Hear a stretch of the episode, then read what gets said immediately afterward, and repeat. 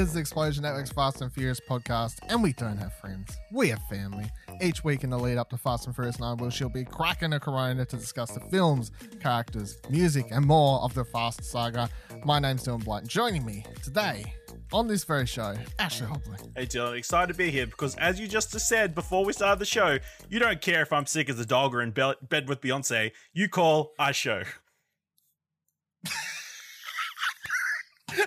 That's so good. That's so good. Because that's actually what we were just talking about. It's like an in joke that works because it's also like associated to the episode somewhat. So that was good. Um, and also here, Ciaran Marchant. I can't. I can't even try and compete with that. I'm. Look, I. I'm not the funny member of Explosion Network. I'll just admit that now. Let's carry on with the show and you know live our lives, shall we? Yeah, it's, I mean the best part's over now, as it is every week. But, it's all um, done. You can just you can just leave if you'd like. Um, when- thank and you that's for Ash is going to. Oh no, we need to get to Ash reciting his favorite quote later. That'll be the best yeah, part. yeah. Uh, so on today's episode, we are talking about the Fast and Furious Tokyo Drift, released in 2006, directed by Justin Lin, uh, written by Chris Morgan. I'll note that this was their first for the both of them. Chris Morgan, of course, ends up doing a bunch of them. Justin Lin ends up doing a both of a bunch of them. Uh, main cast of the film: Lucas Black, Shad Moss, aka Bow Wow, Sung Kang, Brian Tee, Leonardo Nam, Nathalie Kelley, Jason Tobin, and Alden Ray. The synopsis of the film is a teenager becomes a major competitor in the world of drift racing after moving in with his father in Tokyo to avoid a jail sentence in America. It's called drifting. What do you mean, drift? The cars are lighter. The tires are slick. When you drift, if you ain't out of control, you ain't in control. Now, I do want to start with because we've kind of been leading up to this point all f- throughout this whole show. This is the one Fast and Furious movie that Ash has not seen. So, Ash, how do you feel about Tokyo Drift? Yeah, it's pretty good. Uh, it's fun too. it, it, it's amusing to have like a, a like you've said before. It's actually about racing, um, which a lot of the other films are not. Um, there is that crime element still with it, which would be fitting within a Fast and Furious movie. Um, Yeah, it's not as prevalent as, as it is in any of the others, though. No, but it's still there. Um, it is obviously held back by Lucas Black. He was not the greatest leading man.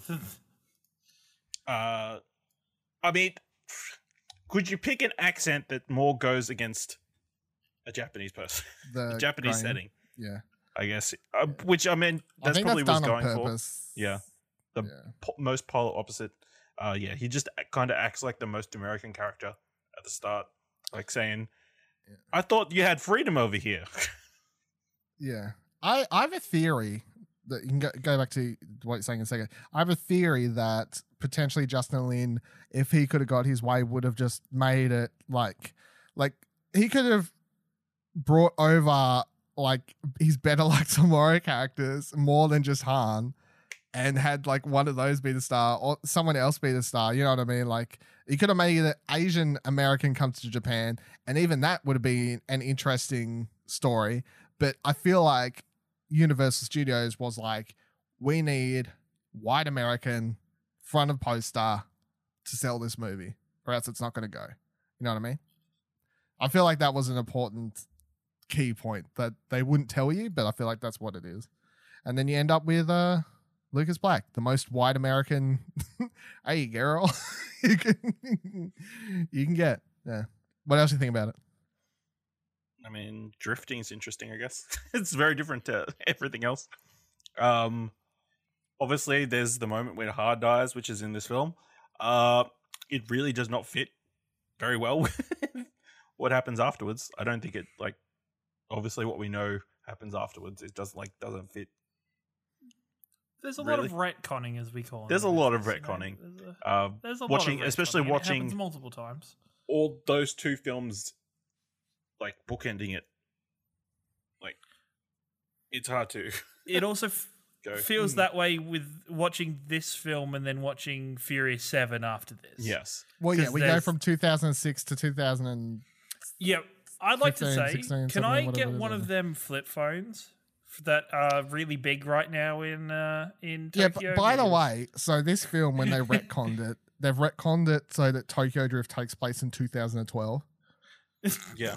Canonically, in the universe, it takes place in 2012 now. so it makes Tokyo in Fast and Furious backwards and behind the times to the rest of the world. Yeah.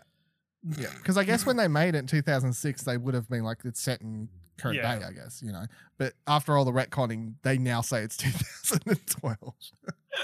It's like, yeah, okay, well, the flip phones are back, I guess. but at the same time, it's just like, whatever, who cares? Like, just accept it. And It was the um, Japanese Renaissance of uh, 2012, where they went back to using technology from 2006. That's all we all remember Yeah. that time, right? it was Yeah. a very short period, but Can, can I it, ask? it did um, happen.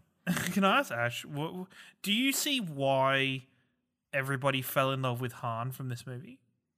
Yeah, he's like the super charismatic, like wise, like aloof, uh, cool guy who eats stuff. Who's all the time. mentor figure in this? He's like the the pseudo father, father figure, mentor figure. Yeah. In, the, in, in this in a lot of ways. And he's like the cool dude. So I mean, I think it's more interesting watching this now after seeing Han's story all prior. Uh, I imagine watching this first you'd be like, oh, he's a player and he's like going after all Yeah. these chicks and everything. But now watching this, you're like, oh, he's just trying to fill that hole that Gisele left. yeah, Gisele left. Yeah. You can tell My- even it even connects from his you know the the thing of um in Better Luck Tomorrow he is a heavy smoker and then throughout the movies we've seen that he eats snacks to try and like compensate for that addiction. It's very much the same of he's lost Gisele. He's now kind of being this player slash womanizer to kind of compensate now to kind of help with him deal with that emotion and that loss. Um, Hmm. That is is pretty interesting.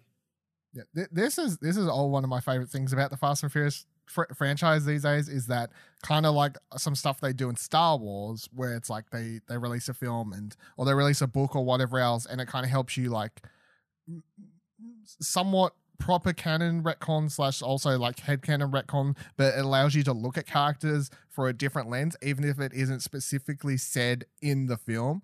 You know what I mean? It's So like, it's like I, when we talk about the Rogue One Darth Vader thing yes, in New Hope, where that's that's fan retconning because we're we're we're now going, oh, he gets super angry at the end of Rogue One, so then that explains why he's super angry at, at the start of New Hope. Of course, that isn't actually what happened because Rogue One didn't come out until a very long time after. However, that's now how we all view that film. And uh, of course, for the first time I watched this, I was just like, Han's cool, whatever. But ever since watching all those other films, yeah, I exactly what you, you're talking about now. It's all this kind of retconning in the way that I watch it and view Han is that he's uh, all the womanizing stuff and whatever else is because of Gisele and the way he acts is because of Gisele and what he's been through and whatever else. So yeah, it's it's like that's that's why I always like people like silly mindless action movies. I'm like, man, you should see. I could write a thesis on like character stories for these fucking movies. Uh, any other uh, initial thoughts on the movie, Ash? Things? No, I mean everybody else is kind of fine. Like the the love interest is okay. The dad's all right. Um, Bow Wow is fine. I mean, he's Yeah. kind of annoying, Twinkie. but what he, he he plays the role fine. Yeah. Um, Ciaran, what a what, what? How do you feel about the movie? And uh, like, this uh, is this is it's been a while since you watched it, or no. I think I watch this fairly regularly somehow. Um, because it's one of my favorites, and I think and I think it's the same for you and me, Dylan, where it's just kind of one of those movies from you know we grew up around about the same time, the same kind of age. this was the coolest movie yeah, for like, like, this a was year so or fucking so cool. when I was in school. and Yeah. I just there's something about it that no matter and I know as I get older and as I get a better appreciation of movies and television and media from being osmosis from osmosis of talking to you two more and more and being around you both more and more. Um, every time I watch movies that I love, I definitely pick up on things that I didn't pick up on, like. Sean's accent was probably the most grating thing in this viewing of the movie than I've ever viewed before. Sometimes his lines, I'm just like, fucking hell, what is going on? Like, this is. Swanky. Yeah, like yeah, it's just like wabaki, you know. It's Wabaki. it's just like you're like fucking hell okay um but no this movie is still so much fun. I really like um han and dk's relationship. I enjoy i enjoy dk's whole side story to this because i think it it does something that it in the leading up to this point and around this point it gives the the antagonist of the movie some kind of layered backstory and reasoning to why he is the way he is um, that you don't really get in um, Fast and Furious. Like you see more of his interactions with his uncle. You see him being a bit more of it's you know this whole DK persona is a bit more of a a, fa- a face for him to you know look more powerful in front of the people that are in his community, whereas really he is this kind of underling to a to a real gangster in the Yakuza that I think is very interesting. Um, this has some of my favorite cars in the whole thing. Like I really love the cars in this movie. Um, and yeah, just overall, this movie's just fun and it has a great soundtrack. Yeah. Um everything everything you just said i mean yeah i this was the coolest movie in school everyone would just listen to the soundtrack pretty much on repeat either through their phone where they were you could have like two songs on your phone at the time uh and they would install that many unless you were fancy enough to have a uh what fucking I don't know 20 gig- t- tw- 20 megabyte fucking sd card to put in your flip phone or whatever we had uh, in school at the time uh, and everyone just be blasting fucking Tokyo Drift, like walking around the playground and whatever And else. do you ever do you also have the point now where Tokyo, even though it's a country and you know it's Japan and you know the value of Tokyo, when you hear Tokyo, you instantly mentally connect it to Tokyo Drift and you instantly hear the song. Like the main Tokyo Drift song out of this. It happens all the time for me. Anytime somebody mentions it, Yeah, I f- yeah, yeah. I feel like singing the start of that song every single time. I was, uh, I was thinking about while watching it, uh, like the the Tokyo element of this and like connection wise, this would have been like my first, I would say, connect like look at Tokyo slash Japan also because this was all before I start like the, I'd seen this before I even started watching any sort of anime or anything like that. So this this was like my first like watching this movie. I was like, oh, this is Japan, you know. And of course, this movie isn't like the the greatest example of like, well, this is what Japan's really like kind of thing. But at the time, I remember watching this in high school and being like, Japan's awesome. Like I want, you know, I want to go to Japan. Look at this shit. This place looks awesome. Uh, so yeah, I, I, I every time I do hear the song, it's like, yeah, yeah, yeah, tie it all in. But yeah, um, I agree. Obviously, that Lucas Black uh, slash Sean Boswell. I mean, I, I don't dislike the character in particular. I, I do feel like they purposely did the character. Hammed it up. Yeah, like I feel like that they they went for something on purpose, like spec- like really went for like the most stereotypical American guy, but like it just they went a little bit too far. But I also I've seen it so many times that it doesn't actually annoy me because I I got past that point a, while like a while ago. Now I just accept it for what it is. One thing I do want to talk about though before moving on to different things is how we feel about the opening of the movie because I always found the opening of the movie cool slash weird, and even watching it now, I'm like, it's so funny. They spend like 15 minutes eh, doing this whole like American setup thing, like the, the whole opening Yeah. credit scene is goes for like several with the minutes. kid from Home Improvement. take Improvement. you into school. Yeah, like they show you all around the school. They they build that guy up to be such an asshole. They do the whole race. They spend a lot of money on that race, that opening race, of course. And then they spend time in the cop plays and whatever. Like they spend a long time getting to Tokyo, really, in retrospect. Like, do, does it is Well, it fine? Does it work? I always find it, for me, it's always been a thing of seeing the school is so different to Australian slash English schools that I'm always like slash bewildered or amazed at watching those kind of that slow motion well, kind of. I I think watching it now, it's like even more relevant with all the shootings Yeah. that they have in schools more now compared to back then. So yeah, it's like oh, I know awkward. it's. I mean, it it's entirely there to set up that Sean is a great driver. Um. So then, when he gets thrashed in that first drift race, uh, it's like, oh, he's completely out of his element. Yeah. yeah. Well, it, it also shows he's just like super rash. Guess has a love for his car. There's also there. There's like a there's like a duo line where between this and um, what other Fast and Furious movie is? I can't remember which one is that. I think it's like Too Fast Too Furious. Where like at the start here, where the, the dude's like talking about his Ferrari or whatever it is, the rich kid. And he's like, it's got two point whatever six horsepower, some bullshit, bullshit, bullshit. And then Sean turns and goes, ah, you can, it can read the brochure. Uh, I think it's like something that Tyrese also says in Too Fast Too Furious or something like that to someone. Uh, the cop or someone like that. I think something like that. Oh along no, those lines. it's um no no no, it's uh very similar to um when Brian is questioning his partner, like his Yes. like the supposed partner, Yes. and he's like, I didn't know that Pizza Place is now sold motors. yeah, um, and he's yeah, it's that kind of thing.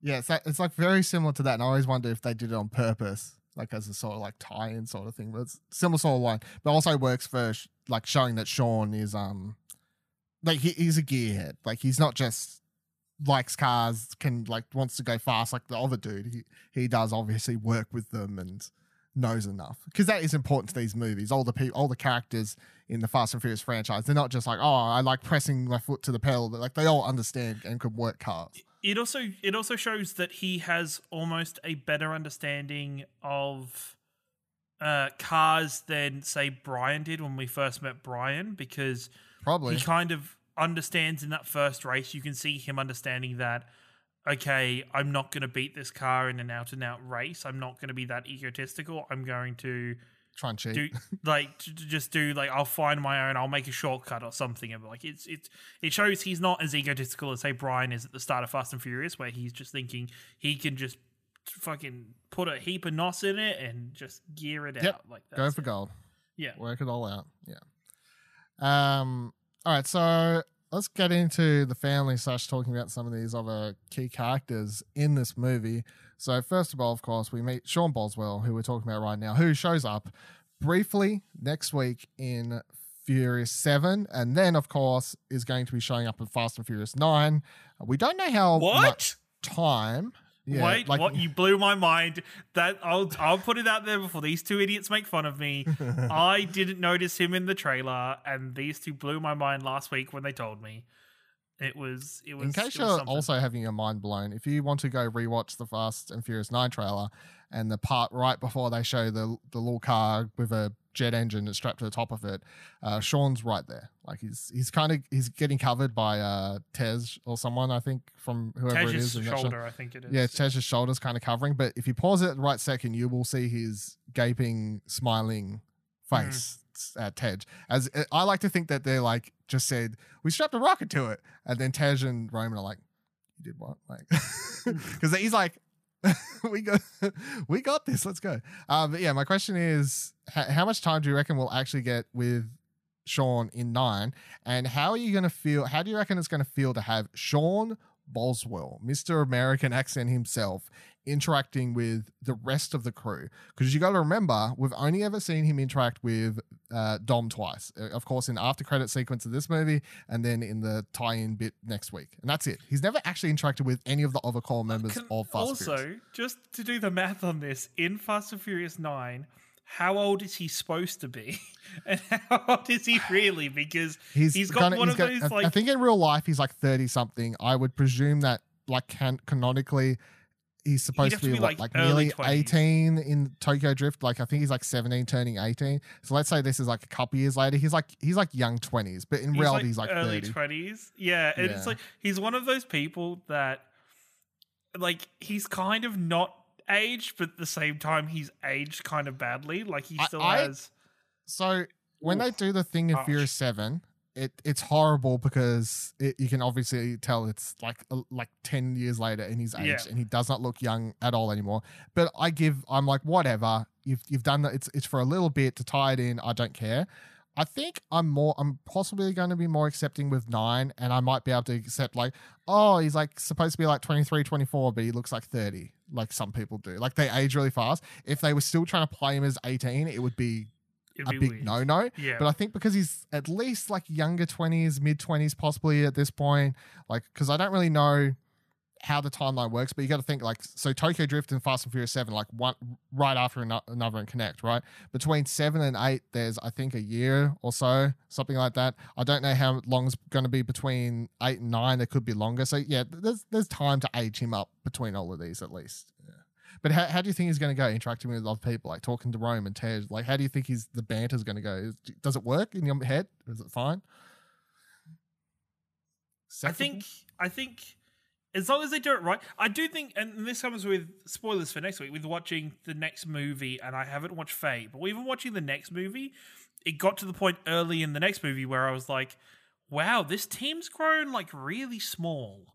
Like there is really only like four main members in this team now. That's that is there, uh, you know, after the end of the next movie. So." you, you kind of like okay or four five sorry five so it would be good if they can interject sean as another proper member of that team and and he has good chemistry with them or he almost not to not to say we want him to do that but he almost kind of steps into a similar place as where brian was not the same because brian was kind of like a you know a, a leader with dom but to kind of fulfill that kind of role within the group again would be um, would be a good position for him. I think. I hope they have toned his accent down a little bit more for the new movie. I think. I think you can just straight up ditch it because Scarlett, um, whatever, uh, Black Widow was like Russian in Iron Man two, and then she just suddenly lost it between films. That's Well, fine. yep. Like just Same ditch with the Scarlett accent. She, she yeah, turned to she, yes, yeah, she had an accent too. She just lost it, so it's fine. Just ditch the accent. Ash, how, Ash, how are you gonna? How do you reckon he'll go interacting with the? I mean, it'll be fine. I mean, it'll be interesting to see. Obviously, it's been several years. He's, he's super cocky in the first in the film, so whether he's still like super cocky, I guess. Uh, you know, Yeah. we'll we'll, we'll see. Um, the of course, of update for the family in this movie is we lost Han. There's an asterisk on that because we are we are getting him back, but like just we though? to take into account, much like. Shut up. Much like how we talked about, like when I take, I did note when we lost Letty, and then we got when we got it back. So of course, in the current line, we this is the film where we uh, lose Han. Uh, it still sucks to watch, even though uh, knowing that he comes back. Um, I'm so glad that I chose to do this podcast for this current run because it makes it so much more interesting to watch it, knowing that like how's he come back, sort of thing. Like compared to if we did it like last year, and I would have been like, "Fuck, man, I wish they'd just bring Han back." Like it's more interesting just to be able to just go, I have this Cool. really bad feeling, depending on how they bring Han back.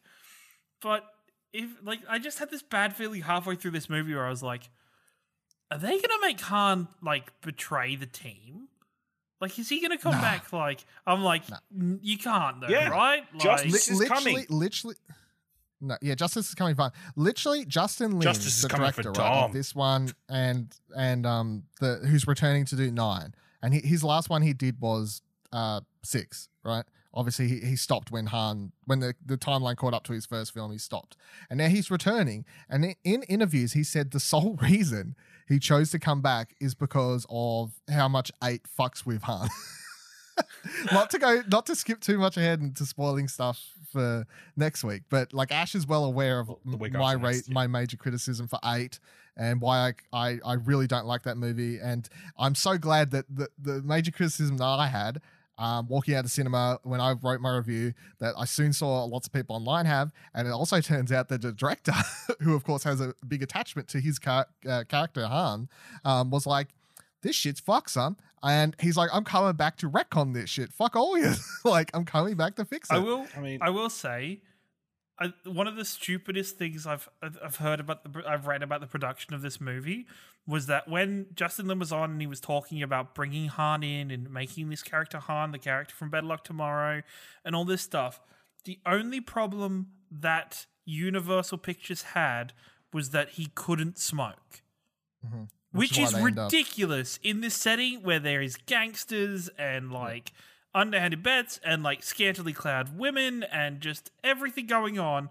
Smoking, smoking. is smoking is the bad thing. He can't smoke. He has to do something else. He gets replaced with eating the snacks. Well, but I think it worked out well though, because I think the eating the work out snacks is a lot well. more wholesome GIF content than Yes.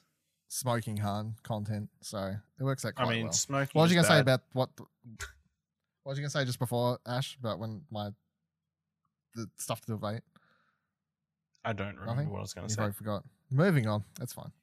Um, so yeah, we we lose on extended family. So this is this is people who I wouldn't put in the main family group, but of course we're diving into super Dylan's headcanon stuff here. want to point out, of course, this film has Jason Tobin um, plays Earl in this movie, who I've previously pointed out. Uh, he uh, also is going to appear in F9. He, he's the one you can cl- see more clearly than Sean in that. He's shot the one who trailer. attached the He's- rocket to the car.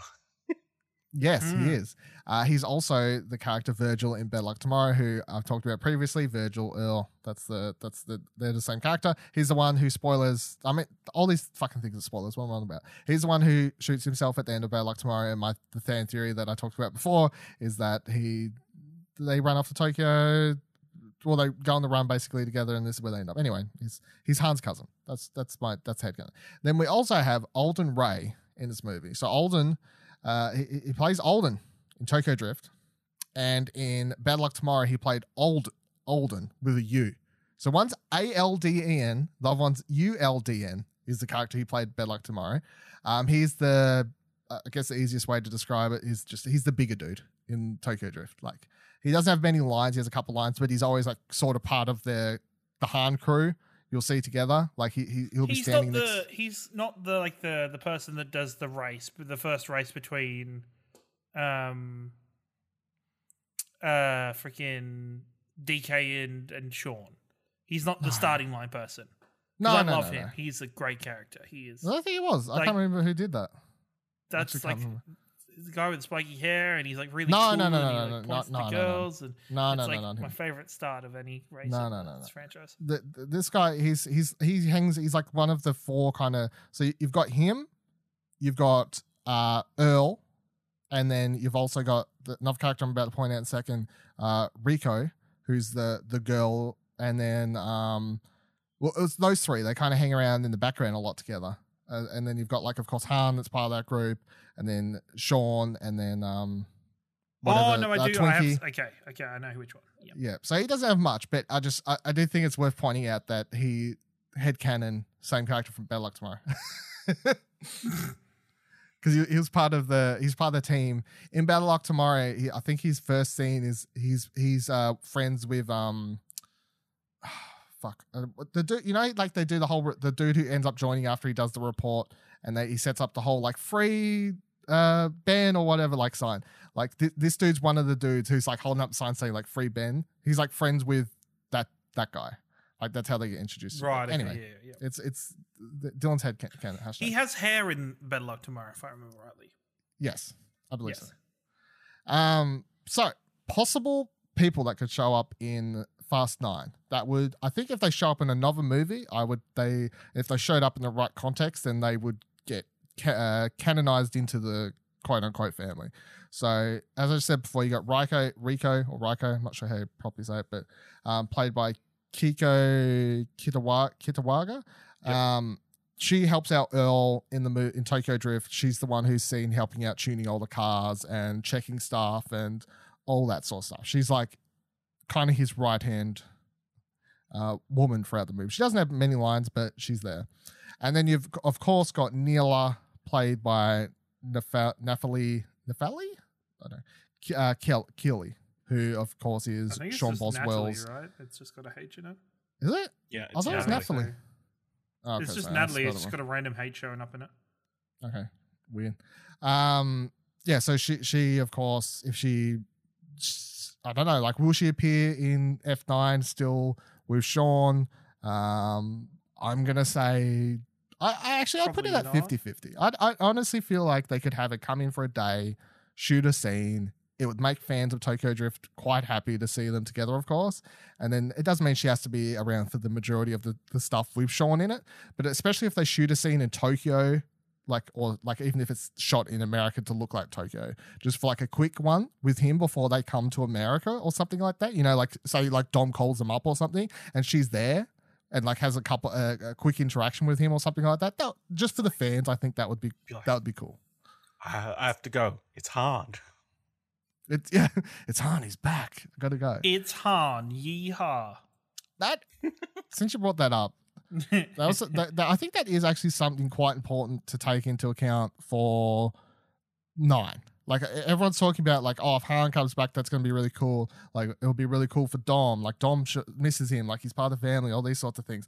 I think a lot of people are missing how, if they play it correctly, how they could make that a really quite emotional and interesting storyline to include Sean as part of the main cast. Because for him, it would also be quite a big thing. That's what I'm saying. Because we we're talking about him before in this in Tokyo Drift. He sh- Han is Sean's like mentor, father figure. you know these Big sorts of brother. things. Like I get Yeah. the feeling in the trailer though that Han is the reason that they're there.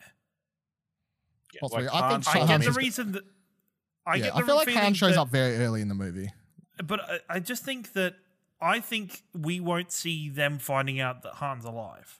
Like I feel they like found those out before the characters- start of the movie is what you're That like those characters Yeah. would have already known Han is still alive. Yeah, I guess so. Yeah, which is which is sad in- in missing out on that possible character No, because we're going to get Tokyo Drift 2. So like it doesn't that doesn't count as number ten or eleven. That's it's a going to spin-off. It's go back. It's yeah. It's, own, okay, it's its own spin-off franchise now. It's it's Yep. it's great. Everyone, let's go. Um, alrighty. So let's get into. And, and has anyone before we move on the favorite line? Does anyone have any other random things they want to point out? Listen, uh, Tokyo Drift scenes, things. whatever? clearly DK needs to come back. Um, he only f- just fell down a cliff, so you know, He just found down a cliff. you know. he only just fell down. I like how his uncle is completely fine. He's like, "Yeah, you're okay," even though you knocked my nephew off a cliff. Should certainly to his death.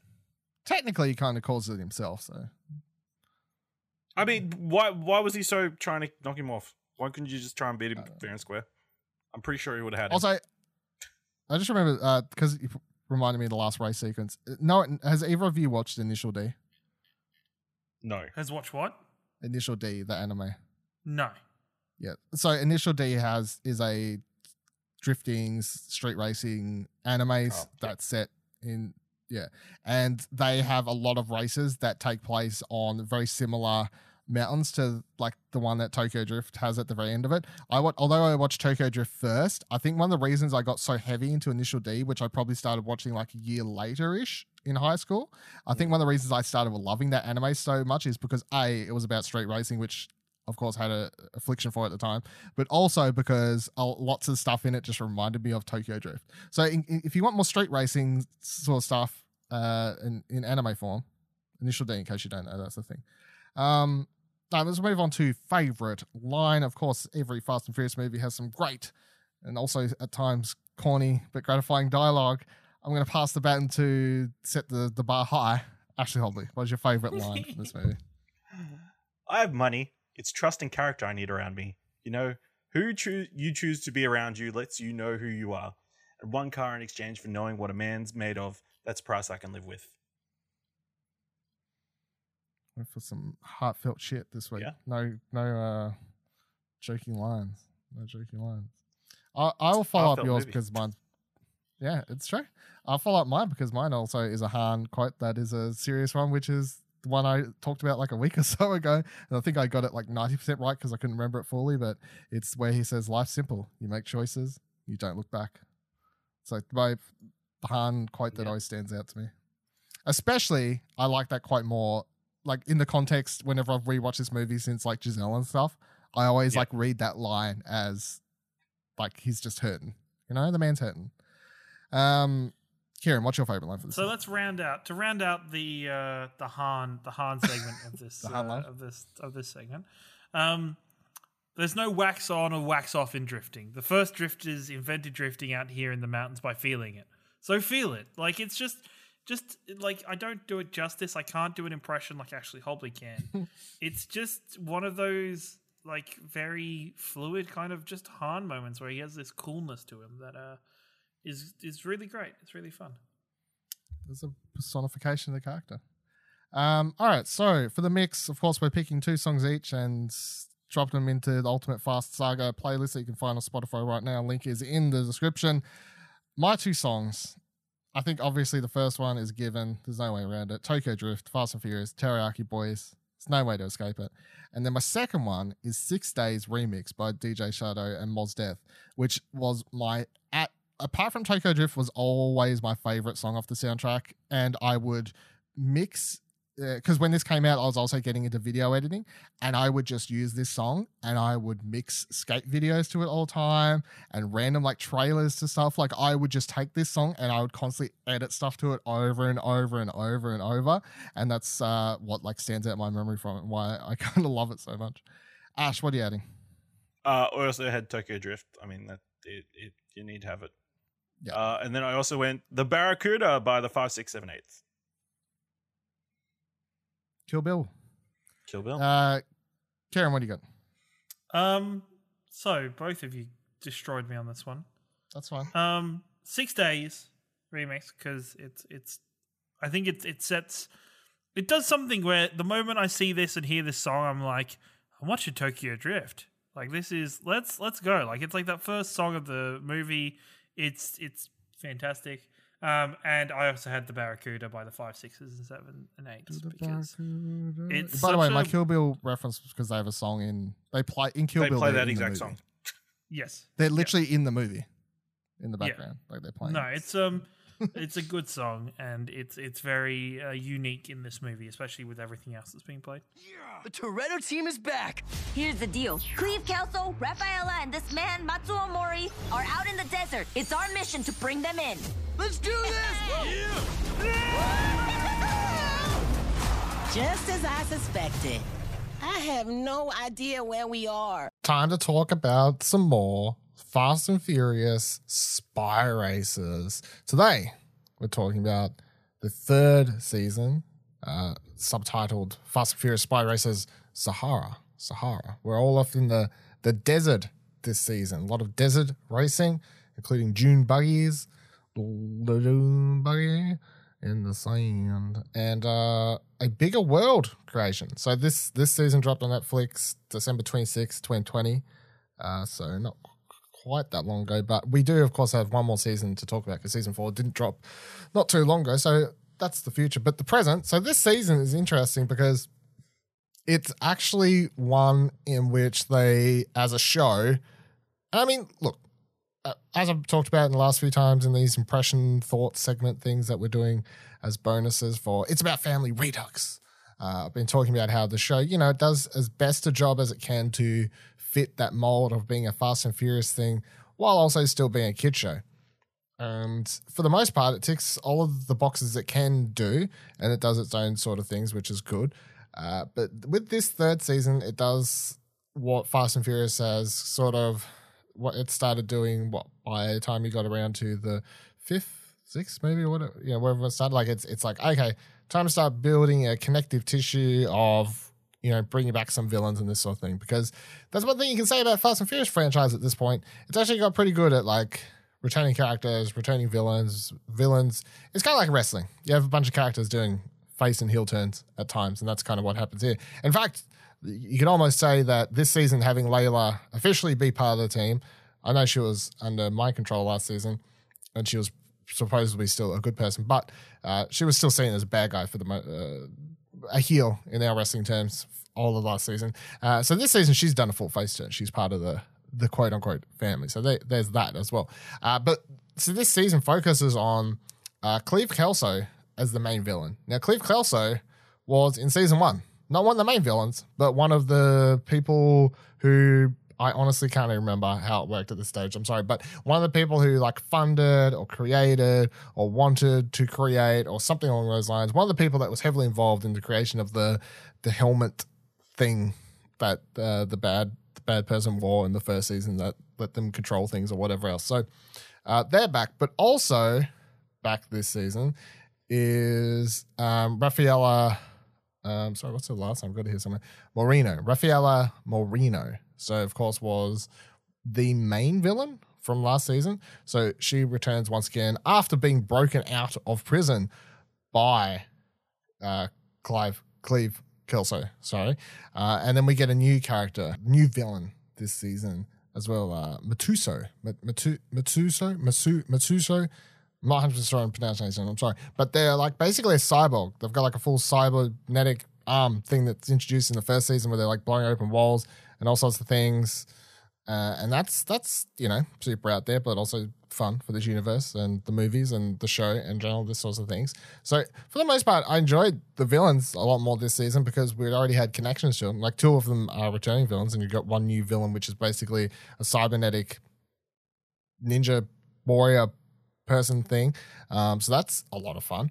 Uh, the the whole plot in general, uh, of course, just adds up to Clive Kelso, Kelso wanting to take over the world. So that that is whatever. I, I honestly um, kept forgetting what they were even trying to stop him to do for most of the season as I was zone out. I'm like, what are we doing again? Are we trying to stop the guy? Yeah, okay, whatever. Well, they got some like sci-fi uh, gadget thing they're trying to. To get, yeah, it doesn't really matter. It's fine, whatever. Uh, at this stage, the show is most enjoyable just for these characters because we are three seasons in now, and I'm having, you know, having a lot of fun with these characters. I'm, I'm kind of being the liked for the most part. Uh, one thing that I really also enjoyed about this third season was the fact that Echo, who I was saying last time I talked about it, was season two, Echo is the best character in the show. And she's always proven to be the smartest, coolest one of the group. And after teasing it last season uh, and saying that she may, you know, she's the one that had the most potential to be a spy racer, like a proper spy racer. Uh, this season, she is actually taken away by taken makes it sound bad. She's she's given the opportunity to go train under Miss Nowhere to become a nobody. I think that's what they call it, or a no no. I don't know. To become a nowhere, become a Miss Nobody, Miss Nowhere herself, or a, a no person, or whatever the hell they're calling it. Um, and that's a whole cool thing to start off the, the show with in the first episode while they're setting up the chess pieces of what's happening to all of our characters. And meanwhile, you have Tony Toretto and the remainder of the crew sort of missing her and, you know, struggling to get things together. And then, then of course, uh, Miss Nowhere and um, bloody mental blanking on everyone's names. Old her uh, her psychic who what the hell is his name? I'm not editing this out. Whatever. His uh, Gary. If the Gary isn't it, then I'm so sorry. But Gary, uh, he they they get captured, plane crash, disappear. Need to help them. Echo comes and gets the crew, and then you have this interesting dynamic for the remainder of the show where it's like, well, Tony's always been the leader, the big boss of the Fast and Furious Spy Racers team. However, now you have Echo in, and she's like, I've been trained. I should be the boss. And Tony has to learn how to let her be the boss. But then, of course, by the end of the season, they come to, you know, meet in the middle grounds where he's good at certain things. She's good at uh, also other things. And, you know, maybe we could have a, a little bit of more discussion amongst future decisions being made amongst the uh, quote unquote family. I will say, and I, I think I did complain about this last time, and I'm just going to complain about it again. I understand maybe it's a meme for the show, and maybe it would be funny if they did it like once or twice in the whole season or whatever. Uh, but they say the fa- they say the family thing so often this season, and I think it's just more noticeable because you now also have Layla as a character pointing out how Tony calls everything the family and his family and family this, family that. Um, I think at one stage someone literally says in the show like it's about family. I'm like, yeah, plug the podcast, you know, plug the bloody podcast. But that becomes kind of grating, so didn't love that. As for the location of this se- uh, season, really great. Um, desert scene, Sahara Desert. Uh, I appreciate how each season goes to a completely different location, or you know, does the best job to make it stand out and be completely different to the last one. Uh, you have these cool things where they're not always driving cars, like they're driving around these little dune buggies. Of course, they're racing them at some stage. Actually, have to race them. Um, you get this little cool storylines for some of the characters. Like I feel like Frosty got the the worst end stick of this season, which is fine because they had the most the previous season. They had like a lot of character development there, so that was that's fine. And obviously, Echo and Tony are a big focus this season. Cisco again uh, is always sort of this background character. I feel like Cisco Cisco surely has to get a little bit of work in season four. Has to, has to get his moment. Surely we shall find out. I don't really know. Um, but then Layla, of course, gets a lot of um, time this season as well because this is her officially joining the family, being part of that group. And there's a nice dynamic between her and Tony, uh, continuing. They have this sort of friendly rivalry now uh, after starting off with enemies, and that's quite enjoyable to watch. But also, she's having to deal with this season. Uh, coming to a place where people, she's wronged people here. Now that's sort of costing her, and you have to see the, the effects of that and all this sort of stuff. Um, Miss Nowhere and Gary, weren't in the season as much, but that's fine because they were heavily featured last season. So I appreciate how they're switching out the characters that get the the biggest focus and which ones get the most character time and that sort of stuff. I mean, again, I'm I'm saying this for a kids show, but it's still nice to see, um, and I appreciate that. So that's good. Uh, overall, I'd say this season's the I don't know, maybe the second best so far. First season was probably still just the most overall enjoyable, but it would be up there. I think this is better than the second season. I think the the villains are a bit more enjoyable this time as a group. I think the the setting and everything I just enjoyed a lot more. Having Layla actually be part of the group, having Echo be in this like sort of leading role where she's uh, being properly given the ability to be the character that I thought she could be. Like it's just overall a, a lot more enjoyable. So that's where I'm sitting at for that. Um, still enjoying it. One more season to go. Season four to go, and then I'm all, I'm all caught up on Fast and Furious Spy Racers. So look forward to, to me talking about that season. Uh, Fast and Furious Spy Racers Mexico is what season four is. Look forward to me talking about that in a couple of weeks, of course. Tony, don't distract us. My bad. We gotta take these guys down! Don't worry, I got this.